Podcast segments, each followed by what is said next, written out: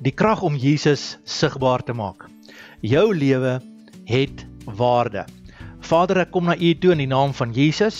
Ek bid nou op hierdie oomblik dat die krag van die Here in ons elkeen se lewe sal wees.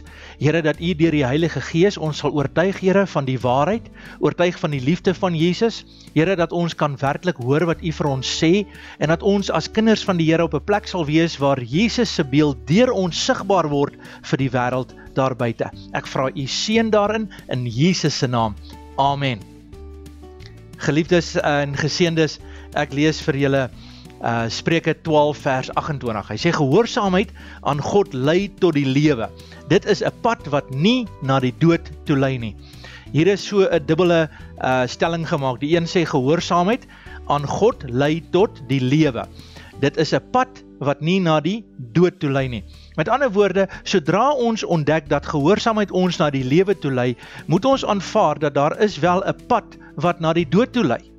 En dis vir my so interessant dat as mense die boek uh boeke van die Bybel lees, veral Genesis lees, dan kom ons agter in die heel eerste hoofstukke wil die Here vir ons wys dat daar is 'n pad van na die lewe en as 'n mens ongehoorsaam is, dan het mens te doen met die vyand, die duiwel wat listig is, die slang in die tuin van Eden wat besig is om die mens te probeer mislei, die heerskappy van die mense afgevat het of die mense het intedeel dit vir hom gegee deur hulle ongehoorsaamheid en die mens verloor hulle heerskappy en uiteindelik sien ons dat Jesus die tweede Adam later kom en hy hierdie heerskappy kom herstel in ons lewe en vir ons vrede gee.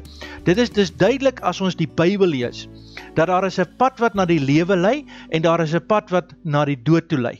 En hierdie is belangrik want as ons Jesus wil sigbaar maak in ons lewe, dan moet ons op die plek kom waar ons besef en aanvaar en glo dat daar is lewe en daar is dood. En ons moet besluit waar ons wil staan in die lewe. Ons moet besluit waar gaan ons ons kamp en ons tent uh opslaan en waar gaan ons ons reis voorpak sodat ons sukses in die lewe kan hê. Ons kan nie die een of die ander een hê nie. Uh of al twee hê nie. Ons moet 'n besluit neem dat ek gaan lewe. Hulle het eendag na 'n kunstenaar gekyk wat besig was om houtwerk te doen en hy was besig om 'n groot groot um, hout te vat en 'n beeld daar uit te kap. Hulle vra te vir hom, "Wat kap jy uit?" Hy sê, "Ek is besig om 'n perd te maak." Hulle sê, "Hoe doen jy dit?" Hy sê, "Al wat 'n mens doen, is jy kap alles weg wat nie die perd is nie en op die einde van die dag bly daar 'n perd oor." Nou dieselfde werk met ons as kinders van die Here so. Gehoorsaamheid werk so. Jesus het vir ons gesterf aan die kruis. Hy het sy lewe vir ons gegee. Ons het die weg tot saligheid gevind. Maar nou dat ons in daardie weg is, moet ons leer om Jesus in ons lewe sigbaar te maak deur toe te laat dat die Heilige Gees die dele in ons lewe wegkap wat nie van Jesus is nie, sodat Jesus 'n werklikheid in ons lewe kan word. Dis hoe mens Jesus sigbaar maak, deur onbruikbaar om klei te word in sy teenwoordigheid en toe te laat dat hy in my lewe 'n verandering bring en die en letterlik die boodskap van die kruis in my lewe uitkap sodat my lewe 'n getuienis vir hom kan word. So ek moet kies, die lewe of die dood. Ek moet die regte pad kies en ek moet daardie stap neem. Spreuke 14 net 'n paar hoofstukke verder, vers 12 sê daar is 'n weg wat vir die mens reg lyk, maar die einde daarvan is weë van die dood. Nou sit ons hier met 'n dilemma. Die een kant het ons met die lewe, die een kant het ons met 'n weg van die dood. Het. Maar nou is daar 'n tussenin, daar's 'n weg wat vir die mens reg lyk, maar die einde daarvan is weer van die dood. Dit wil voorkom dat die Bybel ons waarsku van 'n manier of 'n pad wat mense dink reg is, maar op die einde van die dag bring dit baie baie hartseer na vore. So daar is met ander woorde die regte pad, daar is die verkeerde pad, maar dan is daar so 'n tussenin pad wat meeste mense stap. Ons noem dit die breë weg, die pad wat almal stap. Dit is lyk my 'n pad wat uh vir hulle self gemaklik is en dis hulle eie reëls, hulle eie dinge wat plaasvind en daardie pad lyk reg, maar dit bring uiteindelik weer van die dood. Kom ons kyk gou-gou. Eerstens na die regte weg. Wat bring die regte weg in jou lewe? 1. Jy sal die vrees van die Here verstaan en die kennis van God vind. Die vrees van die Here is om af te wyk van die kwaad en om te verstaan dat die Here is in elke situasie. En die kennis van God gee vir ons die vermoë om te kan onderskei waar die vyand planne maak, wat hy met ons probeer doen, wat hy waar sy aanvalle vandaan kom en laat die Here die aarde vul met sy kennis en ons lewe. So in eerste plek as ons die regte weg loop, sal ons die vrees van die Here verstaan en ons sal die kennis van God vind. Die tweede ding is ons sal hulp ontvang as opregtes. Die Bybel sê vir ons dat die Here gee aan ons die Heilige Gees. Hy gee aan ons die woord, hy gee aan ons sy teenwoordigheid. Hy gee aan ons die gawes wat onder mekaar funksioneer om ons tot hulp te snel. En hy help ons. Hy gee vir ons daardie krag en daardie sterkte. Die derde is God is 'n skild vir die wat regskape wandel. God is met ander woorde die een wat ons beskerm wanneer ons in die regte pad wandel. Die regte weg. As ons in Jesus, want hy is die regte weg. As ons in Christus Jesus stap, as ons in hom bly en ons doen wat hy van ons verlang, ons doen wat hy van ons beveel, dan gaan ons uh, ervaar dat God is ons skild. Die vierde ding is jy sal geregtigheid en reg verstaan vir elke goeie pad. Nou hierdie is als groot Afrikaanse woorde. Geregtigheid beteken net om op die regte manier dinge te doen, op die regte wyse en in die, om om die reg te verstaan is om werklik waar te sien wat wil God van ons hê. So ons sal in die regte verhouding staan, ons sal in die regte pad staan. Hierdie is baie belangrik wat ek vandag vir elke geseënde wil sê is dat God wil van ons veral op ons verhoudingsvlak waar ons verhouding het met ons uh uh familie, verhoudings het met ons huwelik, uh moet ons verstaan dat God wil hê ons moet dit op die regte manier doen. God haat verkeerde verhoudings. Geliefdes, God wil nie hê dat ons as kerk met verkeerde dinge besig moet wees nie. Hy wil hê ons moet in geregtigheid en reg verstaan vir elke goeie pad. En die goeie pad is regte en gesonde Bybelse verhoudings. Die vyfde ding is jy sal goeie oorleg hê. Die eenvoudige Afrikaans wat ons sommer dit sê, is jy sal common sense hê. Jy sal weet dat dinge is reg of dinge is verkeerd. As jy op die regte pad loop, kan jy maar net 'n paar vrae vir jouself vra en jy sal agterkom is hierdie ding van die Here of is hierdie ding nie? Is hierdie plan van God of is hierdie plan nie? Mens sal dit gou agterkom as jy in die weg van die regte weg van Christus loop. Die sesde ding is jy sal gered word van die weg van die slegtes. Geseëndes, ons is geroep om gered te word. Ons is geseënd om oorwin te word. Ons is geseënd om in hemelse plekke te sit saam met Jesus Christus. En ons word gered weg van die slegte weg af. Ek wil vandag daarop nadruk dat geseëndes loop nie die weg van die slegtes nie. Geseëndes loop nie in die weg van die spotters nie. Ons moet wegkom van daardie sake af. Ons moet rein wees, ons moet heilig wees.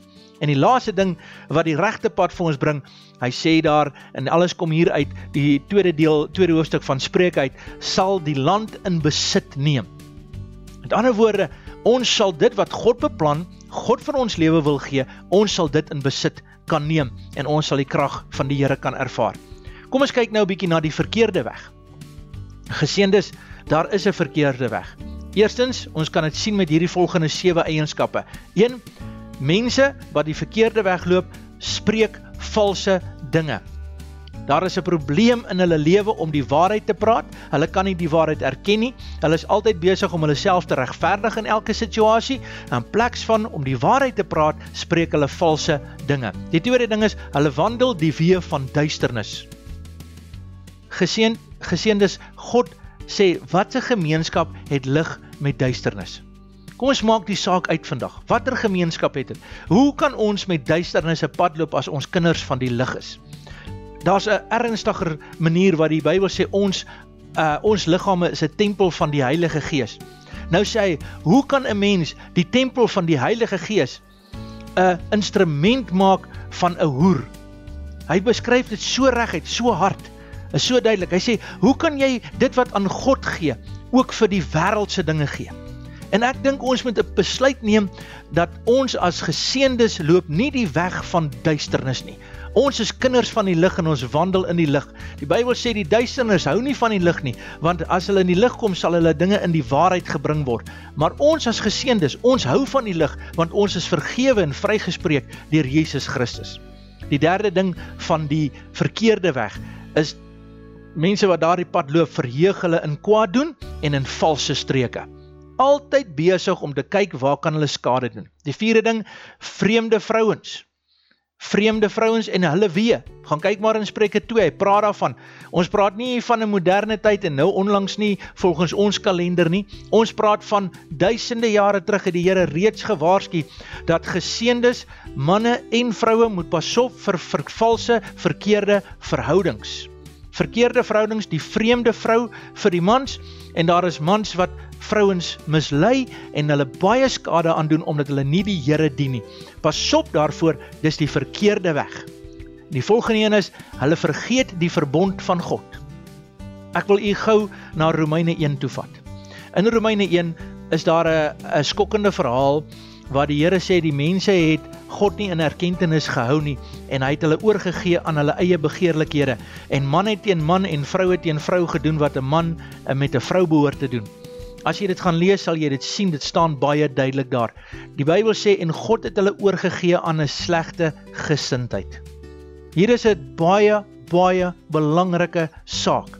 Dat verhoudings ly skade as 'n mens God se verbond vergeet. As ons kyk na Romeine 1, dan sien ons dat in daardie gedeelte het die mense totaal wanverhoudings begin aanknoop as gevolg van 'n situasie dat hulle God nie in erkenning wil bring nie. In die weg van die verkeerde is mense wat God nie wil eerste sit nie. Mense wat God nie erken nie. Geseëndes ons is nie so nie. Ons is kinders van die Here. Die sesde ding is hulle sink weg na die dood en bereik nie die lewe nie. So baie mense wat die weg van die dood wandel, kom in 'n situasie waar hulle vasgevang is, waar hulle in verhoudings betrokke geraak het en nou is hulle as kan ek maar sê slawe Hulle is gevangenes van hierdie verkeerde dinge. Hulle kan nie daar uitkom nie. En as hulle nie daar uitkom nie, dan is hulle sukkel hulle en die Bybel sê hulle bereik nie die lewe nie. Sewende en die laaste ding wat van die verkeerde weg gesê word in die in Spreuke 2 sê hy daardie weg sal uitgeroei word. Hulle sal uitgeroei word. Geseëndes Kom ons maak die saak uit vandag. As jy God sigbaar wil maak, die krag hê om God sigbaar te maak, moet jy verstaan, daar's 'n weg van God en daar's 'n weg wat verkeerd is. En God wil jou nie op die weg van die verkeerde hê nie, maar op die weg van die regtes. As ons kyk na daardie prentjie wat mense altyd gehad het van die breë weg en die smal weg. Dan sien jy duisende mense loop op die breë weg. Jy sien maar een of twee mense loop op die smal weg na die kruis van Jesus toe. Hulle hulle kies Jesus. Hulle kies om saam met Jesus die pad te loop. Baie mense dink hulle loop die regte pad, maar die wat die boodskap van Jesus, die boodskap van die kruis loop, hulle loop die regte pad. Is die enigstes wat die ware pad reg loop. En ek wil die vraag aan jou vra geseende, is jy op die smal weg? Is nie of jy dink jy is nie. Vra jouself, is jy op die smal weg, die smal weg van Jesus Christus en die kruis? Of het jy in die stroom van gemak en jou eie weg begin volg? Want dit is 'n gevaarlike pad om te loop. Kom ek verwys vir jou 1 Johannes 5 vers 10 tot 12. Hy sê wie in die seun van God glo, het die getuienis in homself. Ek hoef nie vir jou te sê jy dien die Here of jy dien nie die Here nie. Jy het die getuienis in jou of jy waarlik glo in Jesus Christus. Geseëndes, ons het die belydenis dat ons in Jesus glo, in sy weg glo, in sy waarheid glo. Ons glo dat God is reg. Ons glo dat dit wat in die wêreld gebeur is verkeerd en daar's geen uh, skade wees van grys nie. Daar is net God wat ons moet dien of daar is niks anders nie. Hier sê hy: Wie in die seun van God glo, het die getuienis in homself. Verstaan dit? Daar is 'n getuienis in jou. Daar's 'n getuienis van Jesus in jou en daardie getuienis is sigbaar. Dit sou mense dit sigbaar maak om Jesus sigbaar te maak. Hy wat God nie glo nie, het hom tot 'n leienaar gemaak omdat hy die getuienis nie geglo het wat God aangaande sy seun getuig het nie. Geseëndes, hoor vandag hierdie boodskap. As jy na hierdie boodskap luister, hoor wat ek vandag sê. Dis nie goeie mense. Dis nie korrekte mense wat hemel toe gaan nie. Dis mense wat glo in Jesus Christus. Dis ook nie uh mense wat altyd sleg is wat hel toe gaan nie. Ek wil hê jy moet verstaan.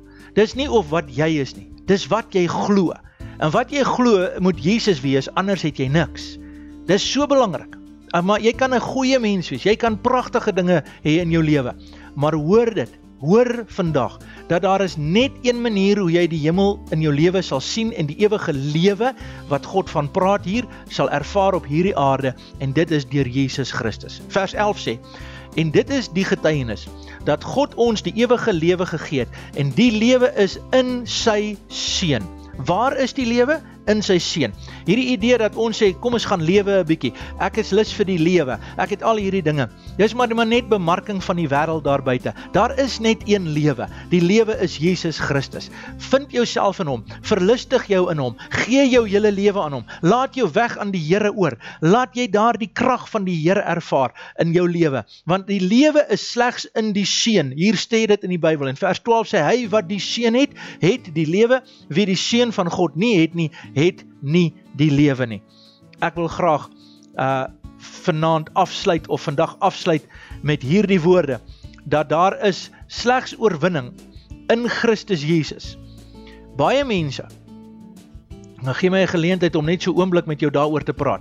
Baie mense leef 'n Christelike lewe met die idee dat Jesus moet in hulle lewe inkom en dan kan Jesus vir hulle alles regmaak en hulle kan 'n gemaklike lewe leef.